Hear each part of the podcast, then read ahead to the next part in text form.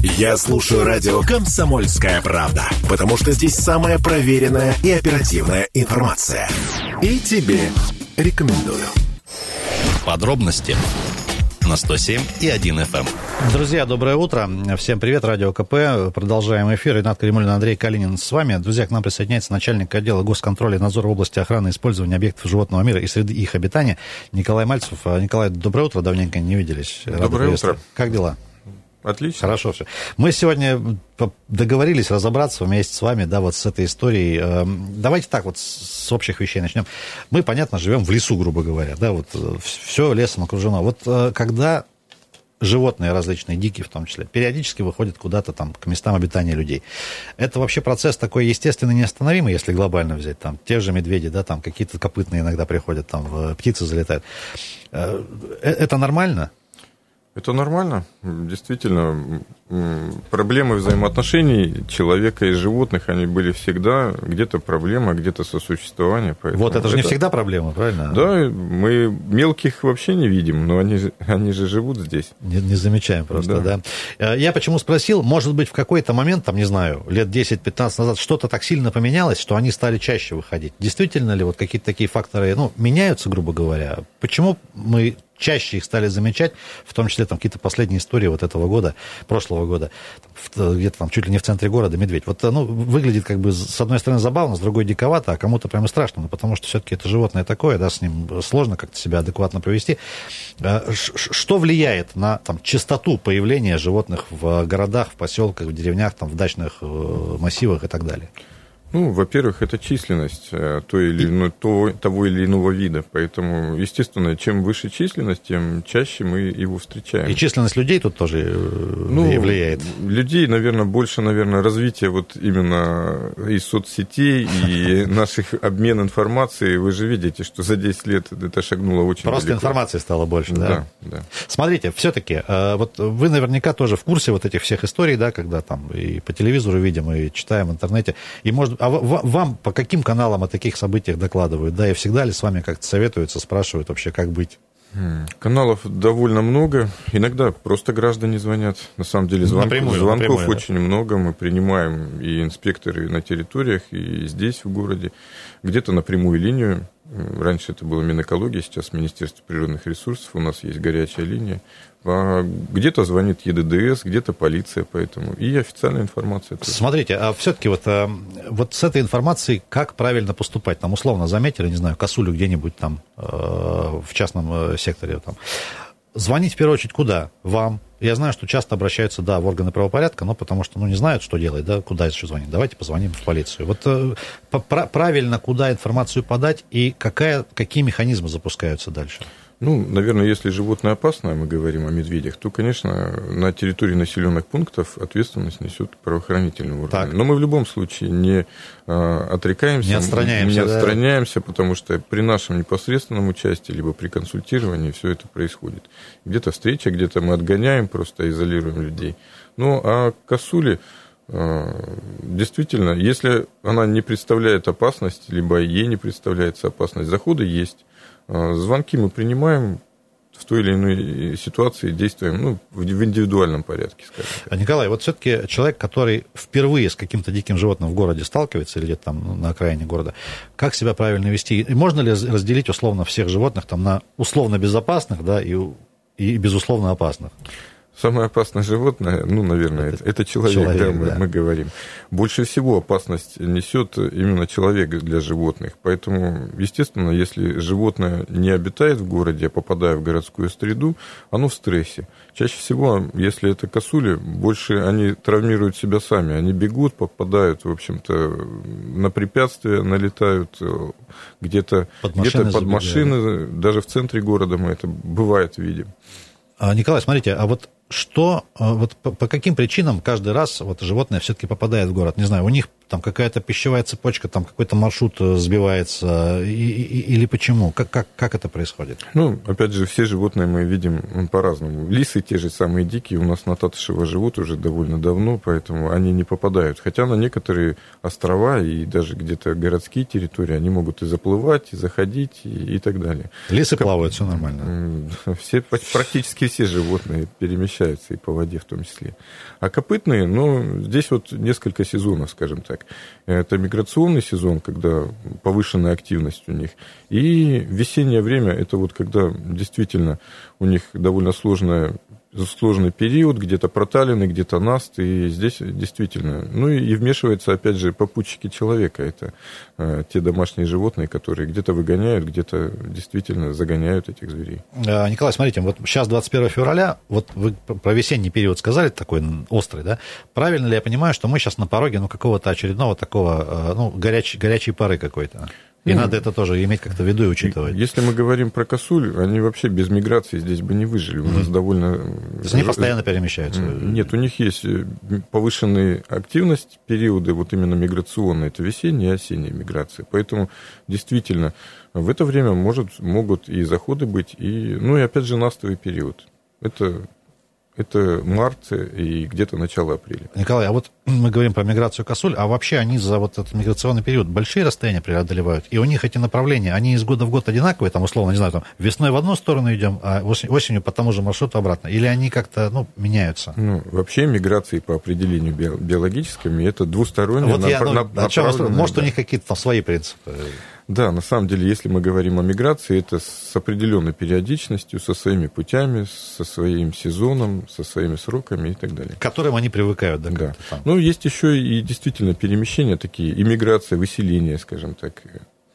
Смотрите, давайте вот все-таки как правильно себя повести. Если животное там небольшое, условно там, ну, как бы визуально не представляющее опасность, в любом ли случае надо об этом факте куда-то позвонить, заявить на всякий случай? Или можно, условно, там мимо пройти просто и не обратить внимания? Ну, первое, что не вмешиваться и не трогать, и не пугать, и не шокировать. Желательно не фотографировать, да, со ну, вспышкой. И, фотографировать и вы можете, скажем так. Это... это не вызывает у них какой-то там э, паники? Ну, в любом случае лучше не подходить, потому что любое животное может представлять определенную так. опасность. Ну, те просто же, сработает инстинкт там, Те да? же самые лисички, они являются переносчиками бешенства довольно часто. И другие животные мелкие. Если чуть крупнее животное уже дальше пойдем, здесь какая стратегия ну, поведения, чтобы не... На самом деле, конечно, это я уже сказал, не трогать, не вмешиваться и так далее. Если это животное представляет какую-то опасность, лучше, скажем так, постараться остаться незамеченным. Вот угу. Николай, смотрите, вот истории эти с выходом животных, они, как правило, заканчиваются двумя способами. Э, первый, это просто там увидели и потом он куда-то делся, там ушел. И второй, когда вынужден его как-то отловить, или, допустим, если животное там ногу повредило, поранило, в любом случае какое-то вмешательство требуется. Вот и в том, и в другом случае, вы в любом случае как-то специалисты выезжают, за этим процессом следят, курируют, там, не знаю, когда его надо, может, поймать, отвезти, вывести, обратно в лес выпустить. Вот дальше события как развиваться могут? Мы стараемся, скажем так, естественно, быть везде, но не всегда, скажем так, успе- ну, когда успеваем, это удается. Когда да? это удается. По законодательству, на самом деле, вот в части охотничьих животных у нас два. Это либо выпуск в естественную среду обитания, если э, состояние животного не позволяет, ну, где-то погибло, то это уничтожение. Ну, на самом деле, клиники какие-то и так далее, вот лечение, ну, чаще всего мы, конечно, обращаемся, и с ветеринарами мы сотрудничаем, и с э, государственной ветеринарной службой, но Чаще всего для дикого животного это, скажем так, уже путь назад в естественную среду закрыт, и вылечить его практически невозможно. И что дальше? Ну, животное где-то на передержке, таких, скажем так, нормальных функционирующих центров у нас нет, к сожалению. Где-то мы договариваемся, если это животное представляет какую-то культурную, эстетическую ценность, краснокнижное то же самое, договариваемся с зоопарками. Но это скорее исключительные случаи. Это исключительные. И не обязательно в Красноярске, да? Ну, не обязательно, конечно. У нас и Зеленогорск мы сотрудничаем, где-то с Абаканским, где-то с Железногорском. Николай, вы сказали, упомянули ветеринаров. Вот мне кажется, вот там у большинства слушателей, когда ты слышишь ветеринар, сразу говорят там либо собака, либо кот, да. А вот э, оказывается, есть ветеринары, которые могут просто косулю там со сломанной ногой привести, они вынуждены будут с ними работать. Или это просто очень ограниченный круг специалистов, которых вы там всех знаете поименно?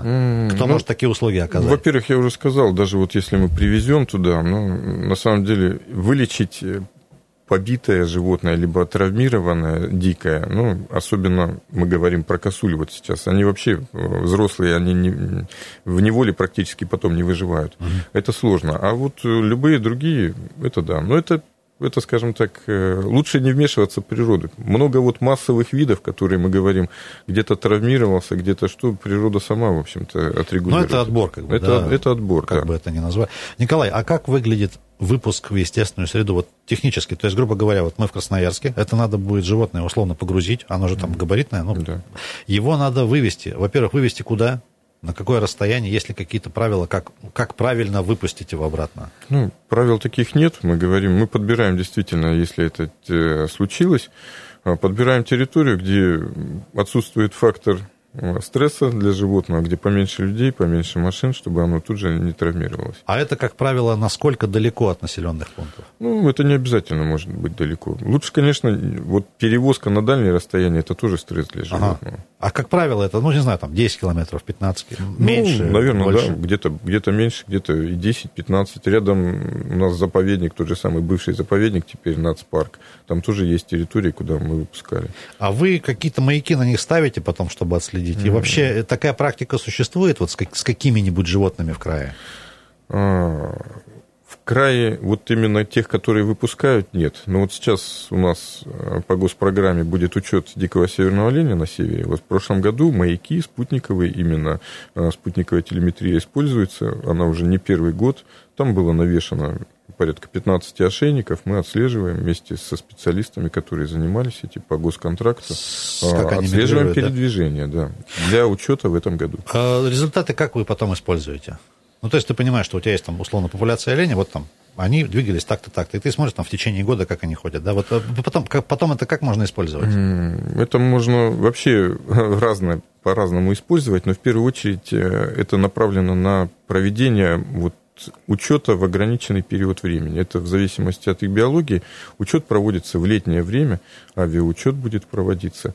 И там действительно вот посмотреть, где локализуются стада, где вот за короткий промежуток времени, чтобы всех, все вот это вычислить. А вот их, ну, некие там маршруты, схемы движения, поведения, они могут с годами как-то меняться?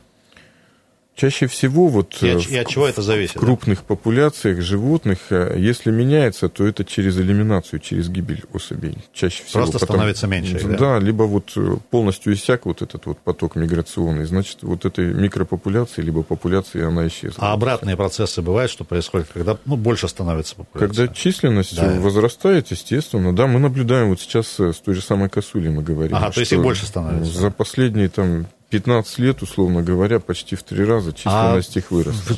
Как так? Ну, это грамотно принятые, в общем-то, и стратегия развития, и меры, принимаемые вот на уровне субъекта по охране, по регулированию охоты. Это охотничий вид. А, Как бы ни говорили про охотников, лучшее использование вот этих ресурсов – это грамотное ведение охотничьего хозяйства. Мы про грамотное ведение охотничьего хозяйства в следующем уже блоке пообщаемся. Друзья, Николай Мальцев у нас в гостях. Эфир прямой, можно присоединяться. Мы сегодня говорим про животных, в частности, про диких. Вопросы, если есть, и реплики можно вот нашему гостю напрямую адресовать. Подробности на 107 и 1 FM. Подробности на 107 и 1 FM.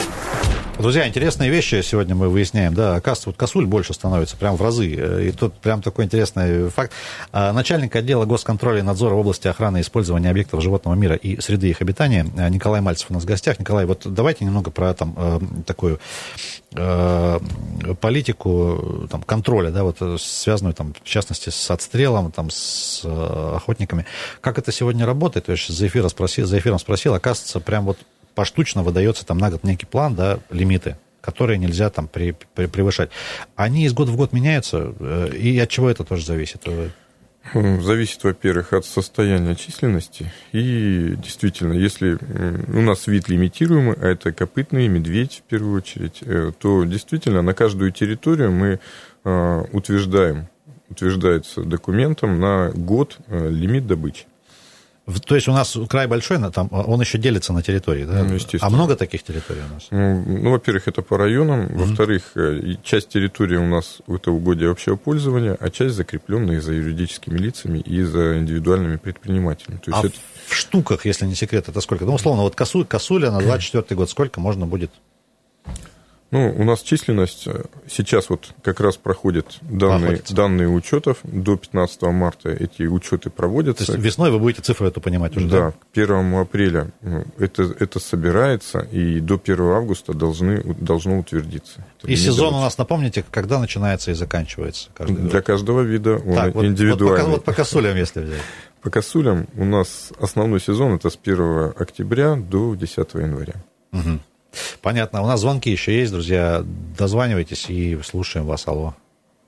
Здравствуйте. Вопрос гостю хотел спросить. Вот я со школы, и вот иногда бывает на рыбалку куда-нибудь едешь на севера, и так слышишь краем уха, э, вот местные жители э, практикуют такую вещь, когда много медведей, они ставят эти вот петли. Но мне кажется, в наше время это... И какой категории вообще это относится? Ну, это совсем, мне кажется, жестоко. Или все-таки практикуют местные жители иногда такое? Вот вопрос такой, раз начали про медведей. Просто я иногда смотрю в интернете, читаю, вот как они вот ну, да, Николай, вот а, действительно, оговариваются ли как-то способы охоты на тот или иной вид животного? Естественно. Основной документ, в котором это прописано, это правила охоты. Это подзаконный акт, это утвержденное приказом Минприроды Российской Федерации. Там есть способы, есть ограничения. Действительно, добыча петлями у нас копытных и медведя, она запрещена. Запрещена. Запрещена. А когда вы с такими фактами сталкиваетесь, чем это грозит охотнику? Ну, в зависимости от э, ну, фабулы, что если это медведь, то это уже будет незаконно, это уголовное преступление. Уголовное, прямо. Это уже уголовное. На большинство копытных добыча незаконная, это тоже уголовное. Николай, для понимания, все-таки а, охота с огнестрельным оружием это гуманный способ считается, он, он допустим, да, получается? Ну, это цивилизованный, нормальный ну, нормально. Способ. А, а что еще помимо петель является не, негуманным? Ну, петли на самом деле, они тоже разрешены на ряд видов. Но не, не на все, да? Не на все, конечно. У нас петлями волка в целях регулирования численности возможно возможно. Но Существует ряд ограничений, способов, э, методов добычи на каждый вид. Тут долго можно рассуждать Хорошо, давайте говорить. к звонкам еще перейдем. Доброе утро. Здравствуйте. Здрасте. А вот, знаете, у меня вопрос такого плана. Вот э, для охотников постоянно увеличиваются вот как бы надзорные функции, там усложняются процессы вот э, охоты там охот минимумы там э, ужесточаются и так далее. А вот с предложением, вот, допустим, государственная структура, вот, э, ну, нигде, по крайней мере, это об этом не написано, в части того, э, чтобы обучить там юных охотников, прививать культуру охоты, там, допустим, открывать какие-то учебные центры там и так далее. То есть человек, когда обращается первый раз, например, за получением охотничьего билета, у него обязанность сдать определенный охот минимум. А знания, которые он должен получить, они могут передаваться либо просто от какого-то родственника, либо там от знакомых и так далее. А сама структура как бы таких знаний учебных центров как бы, ну, не, как бы не создает. Вот в чем вопрос. Подскажите, пожалуйста, не, не представились, как зовут, как вам обращаться можно? А, Сергей. Меня. Сергей, вы охотник, я так понимаю, да? Ну да, любитель. Да. А вы свои знания тоже там, условно, там от деда к отцу, от отца к сыну, или специально где-то проходили подготовку? Ну, конечно, Конечно, конечно, только так. Понятно. Спасибо. Э, Николай, хороший вопрос. Вот действительно, э, э, охотниками становятся как сегодня? Есть ли какой-то, не знаю, там, ну, может быть, не госпрограмма учебная, школьная, но, тем не менее, вот какой-то центр подготовки, там, минимум какой-то теория, там, да, и, и так далее? Спасибо за вопрос. Сразу... Или это всегда вот только там спрашиваю mm. старших и, и по опыту? А, скажем так, вот в советское время это было очень хорошо отработано, и было действительно даже в кандидаты в охотники были вот молодые, да, за них потом поручались более старшие, чтобы они стали охотниками. Вот сейчас это по... еще вот 35 лет назад, условно Да, говоря. сейчас по законодательству, вот мы говорим об охотничьем минимуме. На самом деле сейчас э, достаточно ему поставить галочку, что он ознакомлен с требованиями. Да, со, со следующего года в законодательстве будет изменение, они уже приняты, они, там уже будет сдаваться мини-экзамен на получение вот права именно стать Это охотником. только со следующего года? Да, сейчас, сейчас вот получение, оно свободно. А, Николай, предвосхитили вопрос, да, вот все-таки, что сегодня надо, чтобы стать охотником? Ну, чтобы человек был дееспособный, ему было 18 лет. Ну, то есть медкомиссия? Нет, нет, нет. Медкомиссия это уже дальше, это уже на оружие получение. А чтобы охотникам достаточно подать заявление на госуслугах, ознакомиться с требованиями охотничьего минимума и фактически ничего. Так, а можно быть охотником и не имея на, в наличии оружия Ну, конечно, конечно. А что это за способы охоты тогда, которые допустимы? Вот как, как, как это работает? Ну, есть безружейные способы охоты, охоты, да, мы говорим про капканы, те же самые ага. ловушки.